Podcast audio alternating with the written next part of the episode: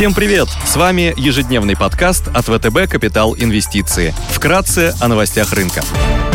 Глобальные рынки.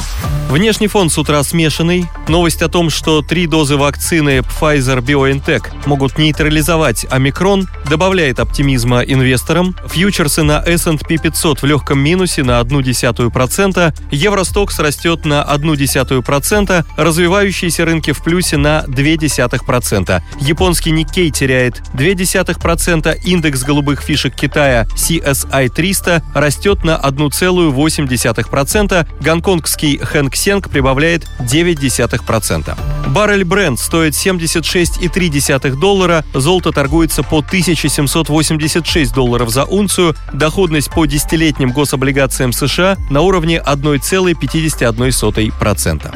Сегодня будет опубликована статистика по промышленной и потребительской инфляции в Китае, будут представлены данные по первичным обращениям за пособиями по безработице, выйдут данные по торговому балансу в Германии.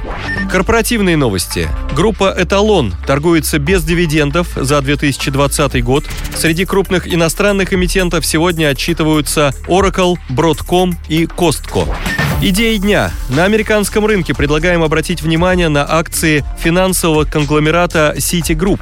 Citigroup оказывает клиентам полный спектр финансовых услуг, в том числе брокерские, а также занимается инвестбанкингом и управлением активами.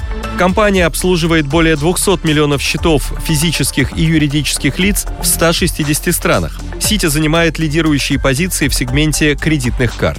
Citigroup долгое время расстраивал инвесторов из-за того, что компании никак не удавалось получить прибыль, сопоставимую с конкурентами. В результате в апреле этого года Джейн Фрейзер досрочно сменила Майкла Корбата на посту исполнительного директора. Новая глава банка планирует изменить общую стратегию компании, и в ближайшей перспективе динамика бумаг Citigroup будет зависеть от того, понравится ли эта стратегия инвесторам. Долгожданный детальный план по реструктуризации и оптимизации бизнеса будет представлен 2 марта 2022 года на Дне инвестора. Сити уже делает шаги в направлении повышения эффективности. В апреле менеджмент заявил о том, что группа планирует выйти из розничного бизнеса в 13 странах, включая Россию. На текущий момент Сити осталось продать еще 11 подразделений, успешная реализация которых позволит высвободить до 4,3 миллиарда долларов капитала, которые будут направлены на инвестиции в более перспективные и рентабельные направления деятельности, а также на программы обратного выкупа акций.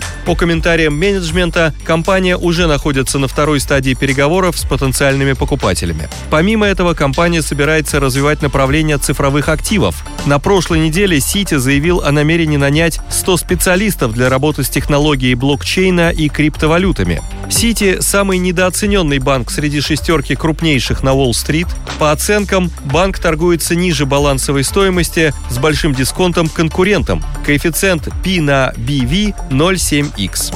Акции Сити предлагают одну из самых высоких дивидендных доходностей среди сопоставимых компаний сектора на уровне 3,3% в долларах. Потенциал роста на горизонте 12 месяцев составляет порядка 30% согласно консенсус-прогнозу.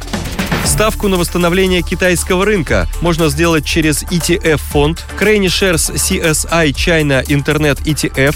Фонд предоставляет экспозицию на китайские интернет-компании, оказывающие услуги, аналогичные Google, Facebook, Twitter, eBay, Amazon и так далее, и торгующиеся как в США, так и в Гонконге.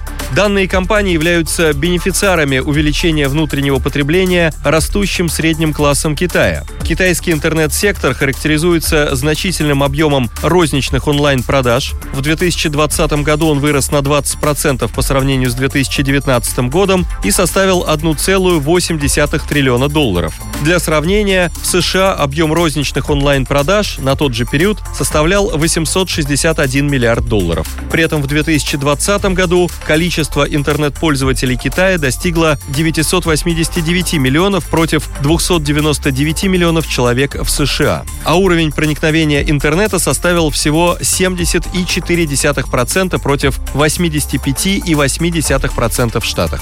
До февраля 2021 года весь фондовый рынок Китая рос весьма впечатляющими темпами. Однако, начиная с февраля, общее падение китайского рынка превысило 30%, в то время как фонд Crane Shares CSI China Internet ETF скорректировался более чем на 50%. Основной причиной коррекции послужило ужесточение государственного регулирования в соответствии с общими целями властей по обеспечению эффективного и справедливого роста при ограничении системных рисков. Основной Главные изменения в нормативных актах Китая затронули четыре направления. Антимонопольное законодательство, финансовые технологии рынки капитала, безопасность данных и социальное равенство. В настоящее время, по оценкам, на долю цифровой экономики приходится 40% ВВП, а на сектор технологий и интернета Китая приходится 40% веса индекса MSCI China, что подчеркивает его важность для перспектив роста Китая как на макроуровне, так и на фондовом рынке.